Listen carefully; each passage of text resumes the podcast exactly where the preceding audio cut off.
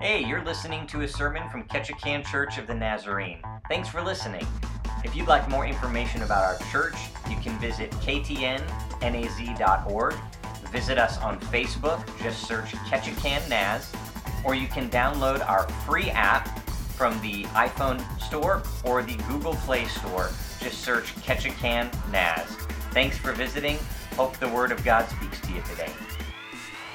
And, uh, and for those that are just tuning in online, welcome. We are talking about an unexpected parade today. So it's on the church Facebook page. You go there, you hit share, more people will hear about the parade. We've been in a series called Unexpected, okay? Um, and we have been talking about how Jesus' ministry is categorized by the unexpected. So he constantly touched the lepers. He was constantly uh, hanging out with sinful people and saying, These guys are my friends. He was constantly doing the things that we would least expect one of the holiest people, one of the most sinless people to do. And yet he led us by example and he said, I'm going to live a life that is unexpected, that is contrary to the way most people will live. And then I'm going to ask you to live the same way. So we talked about the unexpected last week. This morning, we are going to talk about, uh, and I've got my remote control here. Uh, we are going to talk about unexpected parade. Okay, today's Palm Sunday, which is the day that Jesus walked down from the hill down into Jerusalem, and there was a parade, but it was unexpected. Oh, I'm muted. How about that? Is that better? Yeah, okay. Now you can all hear me. It's like uh, uh, magnified Peter. There we go. Okay. So, unexpected parade. Now I want to ask, what makes a great parade? Anybody want to shout out what makes a great parade? 76 trombones.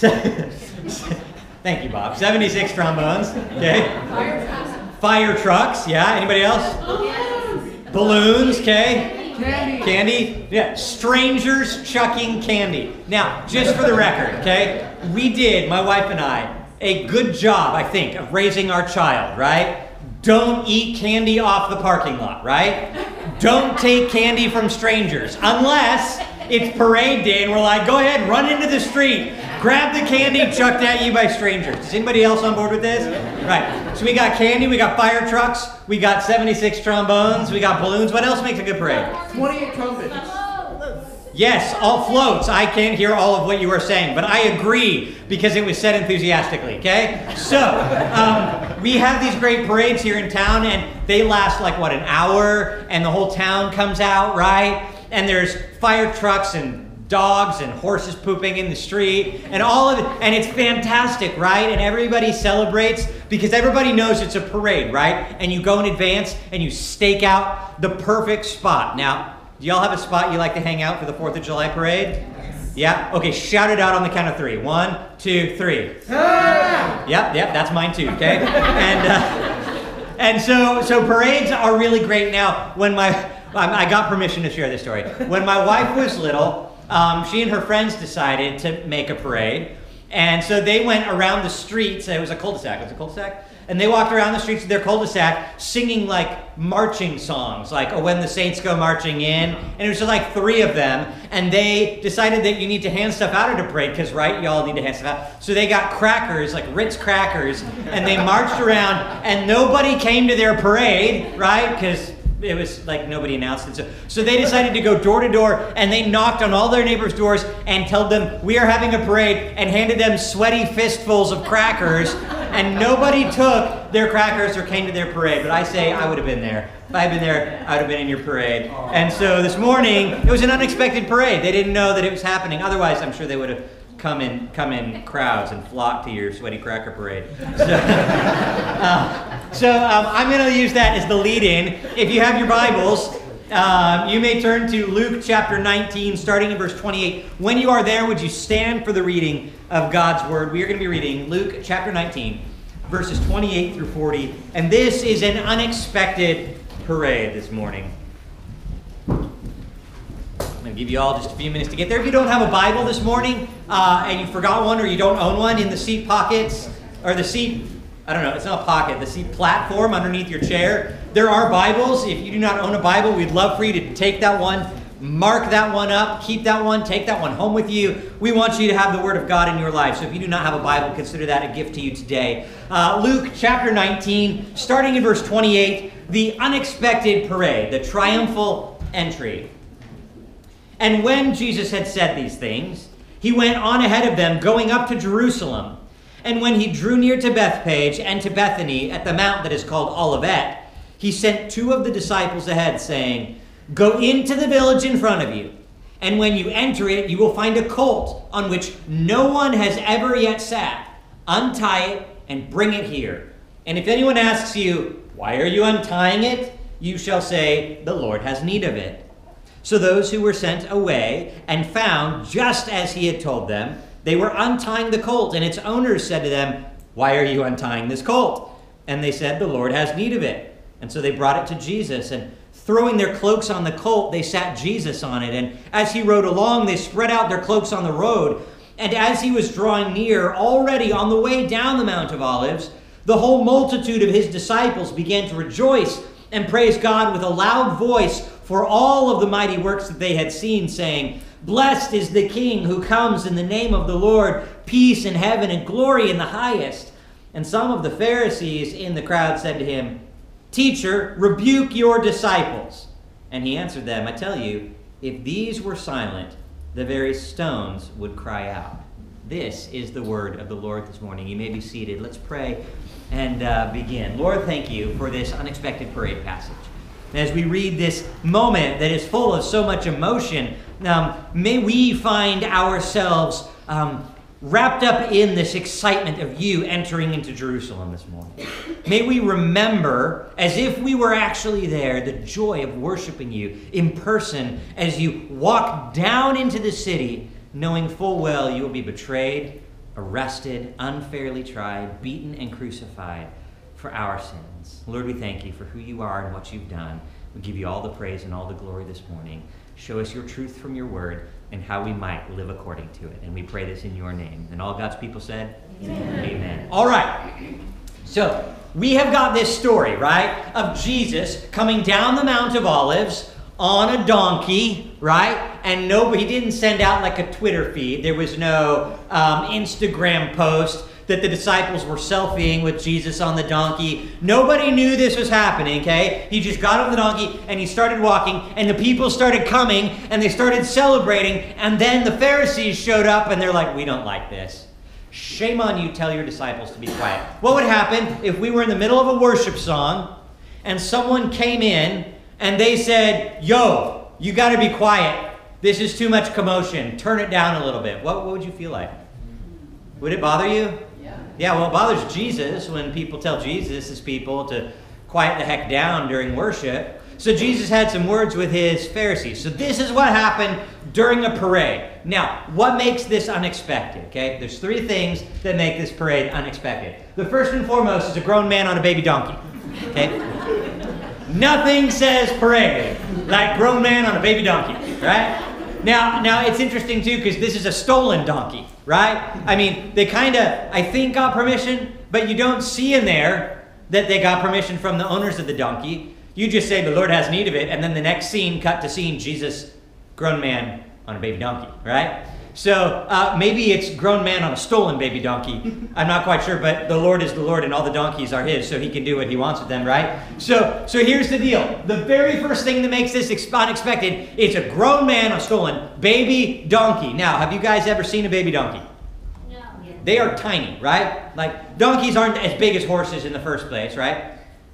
So you've got like we'll say this is donkey, okay, and and then you've got baby donkey, right? now I don't know how big Jesus was. Uh, it says in Scripture that he was not something to be looked upon. Okay, so he wasn't like maybe the biggest, most muscular looking dude ever. I don't know. I, maybe his ears were lopsided. I have no idea. But needless to say, we'll say he's about my size. Okay, and you sit on the baby donkey, and this is not a super impressive sight, right?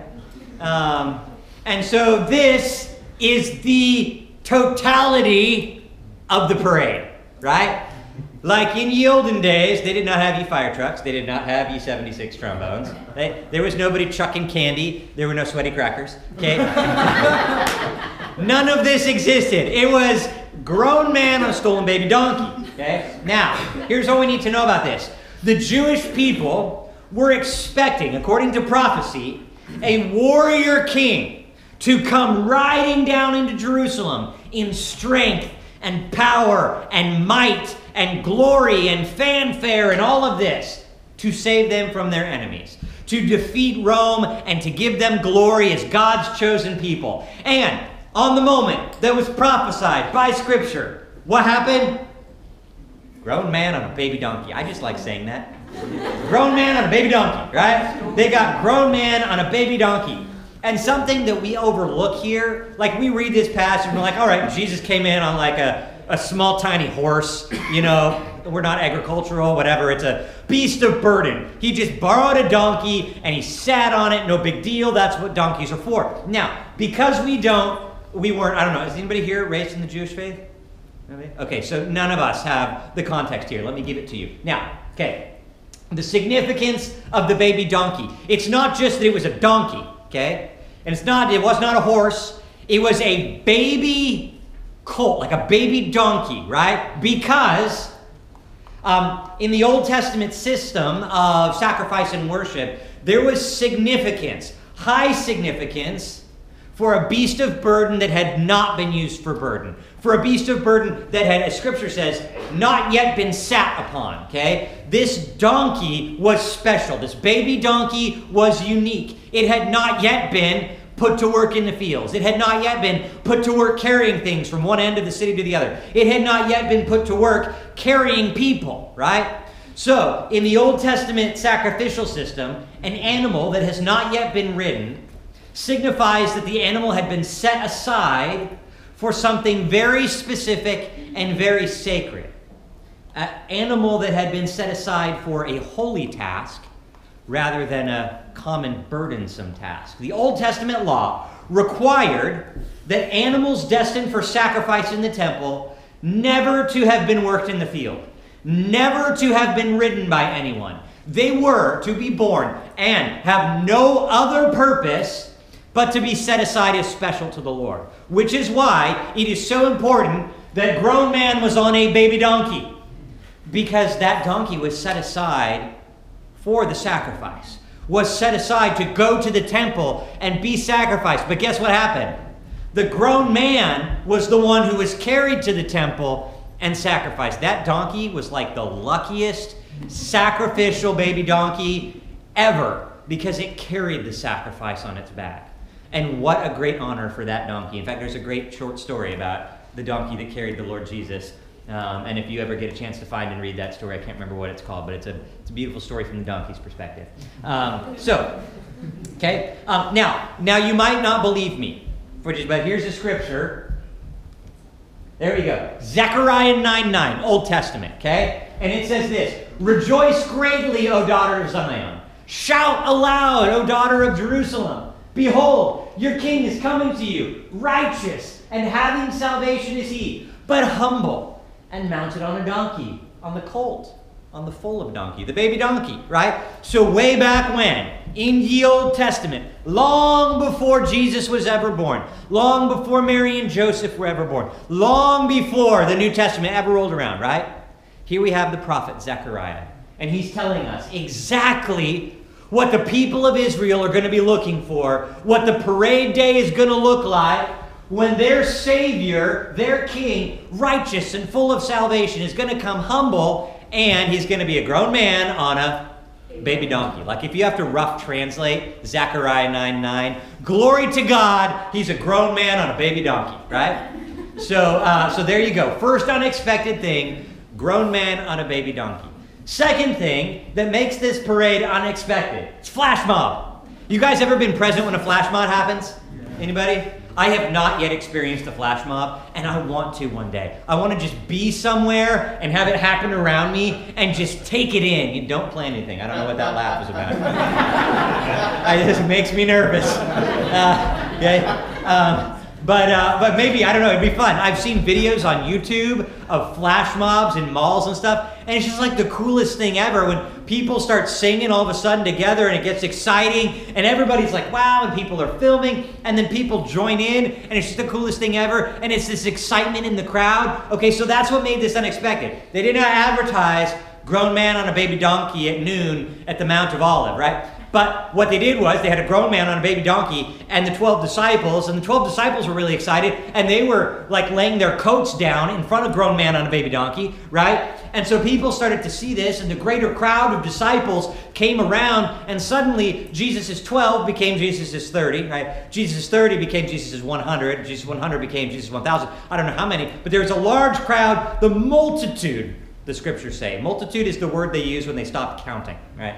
The multitude of Jesus' disciples started praising God suddenly and spontaneously and with much excitement because of the things that they had seen Jesus do in recent days. So, just the days before Mount of Olives, grown man on a baby donkey parade, Jesus was healing lepers, right?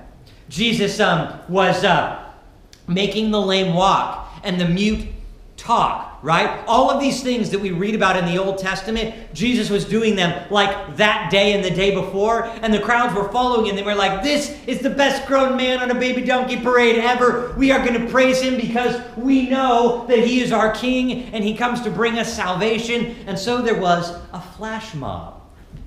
And their excitement over this man and his works caused them to burst out spontaneously into praise like groupies of the greatest hero ever. They were just following this dude.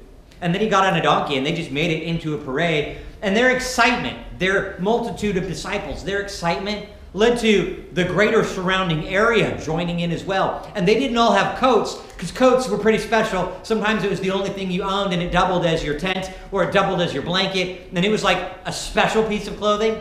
And so, if they didn't have coats to lay down, they turned to grab anything they could grab next to them, and they were on the Mount of Olives. And so, they had olive branches and palm trees. And so, they're like, strip those trees naked. We're going to put this stuff down in front of the grown man on a baby donkey. So, they start taking branches off of trees and laying them down as a pathway for the grown man on a baby donkey as they are worshiping. And they honored Jesus by pronouncing a blessing over him. And the blessing they pronounced over him was a blessing that was given to travelers from somewhere else to Jerusalem for the temple sacrifice. So, as you would enter into Jerusalem, people would greet you with this blessing. And this is the blessing that they used. It's a quote, a direct quote from Psalm 118, 26. And it says, Blessed is he who comes in the name of the Lord. We bless you from the house of the Lord. The Lord is God, and he has made his light shine upon us. Now, everybody who came to Jerusalem would get that blessing, which is really cool, right? Like you enter into the temple one day, just like we greet one another on Sunday morning. We're like, so glad to have you in the house of the Lord this morning. It's so great to see you. I've missed you. We greet people like that. They would do the same thing when you come to Jerusalem. And they would say, Blessed is he who comes in the name of the Lord, because they are excited that you are coming to worship God with them. And we bless you from the house of the Lord. Receive the blessings from the house of the Lord, is what they would say. But this second, third line is very important because they are saying this to Jesus The Lord is God, and he has made his light shine upon us. Now, that's great if you're not Jesus and you're getting the greeting from God's people, but just imagine you are greeting Jesus and you are saying, He has made his light shine upon us. You, at that time, in that flash mob, are literally talking to the light of the world. You are blessing Jesus with the words that he has given you to praise him with, which is pretty cool if I say so myself. So you've got grown man on a baby donkey being flash mobbed and worshiped and praised with direct quotes from Psalm 118 from ye Old Testament, right? So all this is going on, and it's quite a commotion as they're coming down the hill into Jerusalem. And there's one more thing that makes this expected, uh, unexpected, and nobody mentioned this um, in their parade excitements when we were talking earlier. And maybe this has never been in a parade that you have been, but this third thing makes it unexpected. Because you can't, I mean, really, you can't have grown man on a baby donkey flash mob parade without angry yelling, right?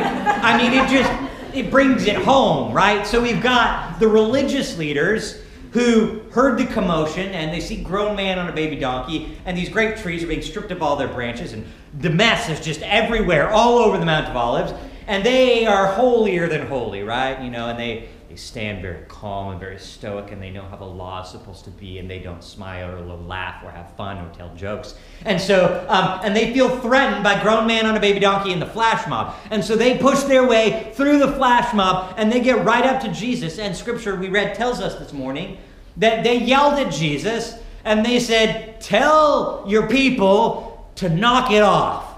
This is too much, too crazy. You are just a grown man on a baby donkey, period. Nothing to see here, folks. Be quiet, pack up, go home. No parade here. They decided that their response to the one man parade would be knock it off. This isn't what God wants us to do. This is undignified. This is unholy. He's a man on a donkey. This is clearly not how God wants us to worship.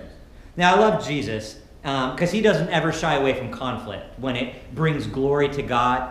And so, what he did was he kind of one upped them. This is one of my favorite parts of this passage, right? So, you've got this whole crowd worshiping Jesus, and then you've got the angry yelling, and then Jesus responding. And the angry yelling said, Turn it down!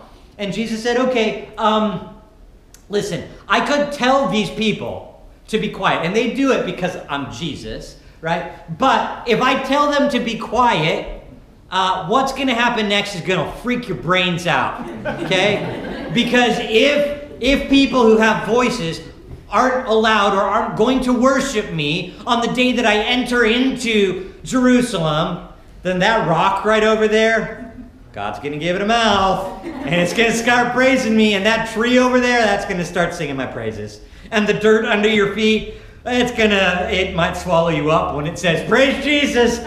And it's going to get very, very Pentecostal up in here very quickly. And I can only imagine the uh, Pharisees' eyeballs are like, Can he do that? No, like really, because we've seen him do some stuff. Can he do that? Like, not really, but he could do that. He might could do that. We'll just back away quietly and we'll just let this parade happen because it's weird enough that all these people are singing his praises. We don't want the rocks singing.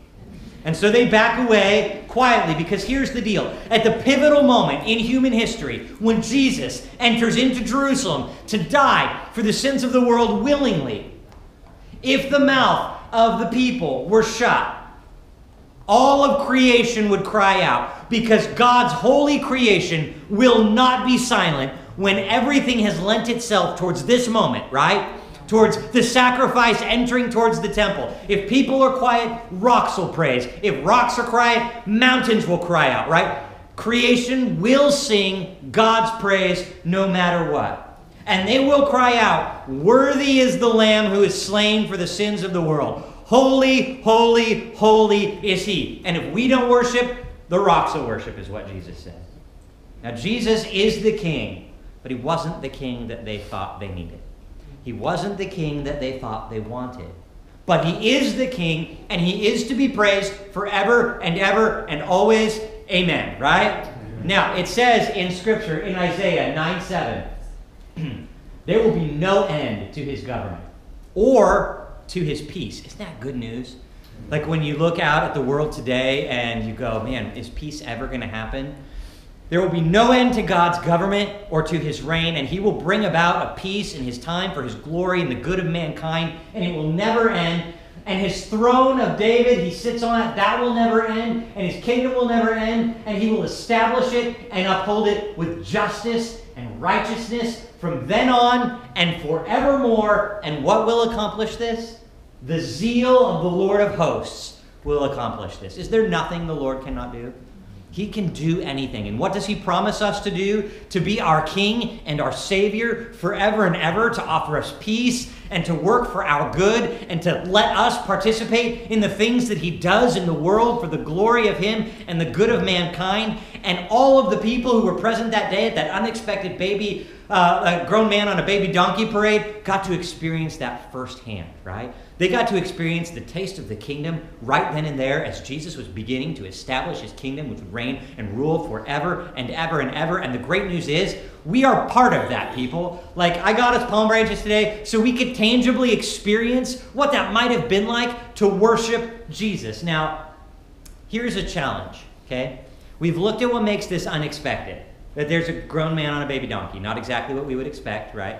Um, there was a flash mob. It just kind of suddenly happened, and then it kind of fizzled out. If you continue to read scripture, it kind of really quickly after this moment. And then there was some angry yelling, and there was some opposition and some challenging. Not how you would probably design a parade. So I started wondering what, what do we get out of this, other than just it's Palm Sunday, like it's the week before Easter. Most of our brains are already ahead, right? We're already in Easter, which is why we intentionally set aside Good Friday so that we can remember what Christ did for us on the cross. We don't just jump from the celebratory uh, grown man on a baby donkey parade to the celebratory Jesus has risen from the dead. We must have Good Friday in between. But what does this mean for us? What does this Palm Sunday passage teach us? There's a challenge in here, and it's threefold. You can choose to be in opposition to Christ. Okay? He's going to show up somewhere in your life at some point, and his voice is going to tell you, you know that person sitting over on that bench? You should really go sit and talk with them. You should pray for them. You should love them. You should give them some groceries. You should X, Y, or Z, right? You should invite so and so to church. You should start a ministry. You should attend Bible study. But if you don't do that, guess what you are? You're the angry yellers in opposition to Christ, right? We don't really want to do that, do we? We don't have a lifestyle opposed to Christ. So we can choose to be silent. People will tell us as Christians, be quiet. Your faith isn't real. God didn't come back from the dead. This is a myth. I don't believe that. I believe something distinctly different. And they will come against you and say, if you believe this, you are closed minded and narrow minded and all the things that get thrown at Christians. The reality is, Christ is the least narrow of all the paths, as it were, though he says the path is narrow and few who are find it. It is the most open and available to anybody. We should never be silent, right, about the fact that God will welcome anyone who chooses to follow him. But the path is narrow and very few choose to follow. Because of that, many times Christians feel like we should be silent. If we're at least we're not going to oppose him, we're going to be silent because it's awkward. We don't want people to feel awkward. What's more awkward? Us feeling slightly weirded out by telling people about Jesus or knowing that we had an opportunity to tell someone about Jesus and we didn't and they have an eternal destiny that's drastically different than ours. But they could have access to the throne room of heaven. So we can oppose him when we disobey his voice, or we can be silent because it's just more comfortable, or we can worship him like all of creation is called out to do to worship him with glory and might and honor and praise and everything that all the goodness and in Addie's children's Bible it says, give God all the hoorays, right? Because he is deserving of all of them all the time. So that's the challenge to us. It's quite simple this morning on Palm Sunday. Every single day, Jesus is walking among us. Every single moment, God is speaking to our hearts. How are we going to respond to him? Right? And perhaps this week you've had some opportunities and you reflect and you go, ooh, maybe I ignored Jesus' voice. And in that case, I'm pretty much in opposition to him in that area of my life. Maybe I need to submit to Jesus as king. He might be a grown man on a baby donkey, but he is the Savior and the Messiah who died for the sins of the world, and it is a holy thing that he did, and I will obey him, right? Or maybe it's time to stop being silent. Don't let any detractors keep you from talking about Jesus, especially the week right before Easter. Statistics show that people are more likely to go to church on Christmas and Easter than on any other day of the year if they are not church attenders. This is the next week, the day of the year where people who are not Christians go because they feel like they're checking off their God box, right? Now we know that that's good and holy that they come, right? And we know that God draws them in those ways. But what if nobody invites them and they don't know where to go to church? What if God says, go invite people? We have invite cards. Take some. They're up on both sides here, and there's some on the table in the back. Take these and just like give them out like candy to people, right?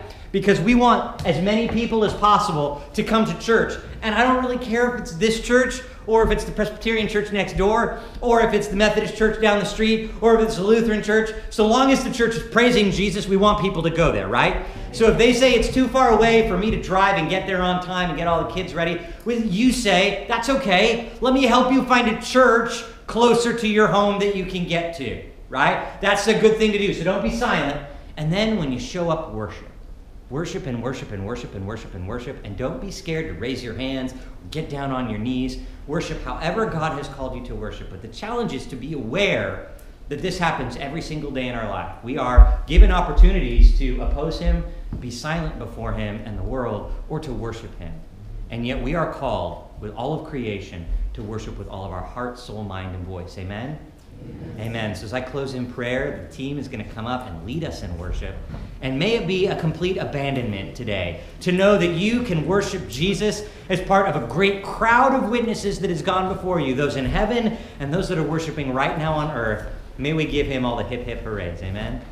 Lord, we give you thanks for who you are. We weren't there on that day so long ago, but we are here now. And we are gathered together as your disciples. And this morning we choose to worship you. And sometimes it is a choice. We have to choose to worship. We bring all of the stuff from the week before you. And you entered into this world to receive that stuff the burdens and the sorrows and the heartbreaks and all of the stuff that we bring in life. And this morning, Father, we lay it at your feet we give it to you and we say, Our life surrendered to you, the Holy One. Give us words to worship you and a heart that follows you. As we sing these songs, Father, may we be moved with such joy over who you are that we recommit our lives to you, that we remember and rekindle our first passion, that we know that there is no one else on heaven or earth that is like you those that are here this morning that may have never heard the story of Jesus. May you speak to them extra loud this morning, Father, above all the other voices they may be hearing in the world. And speak quite clearly I love you. I have forgiven your sins. There is nothing that separates you and me. Join me. All who come to Christ are welcome this morning. We give you glory and honor for that, Father. You are a grown man and a baby donkey. And we love you as our King and our Savior. It's in your name that we.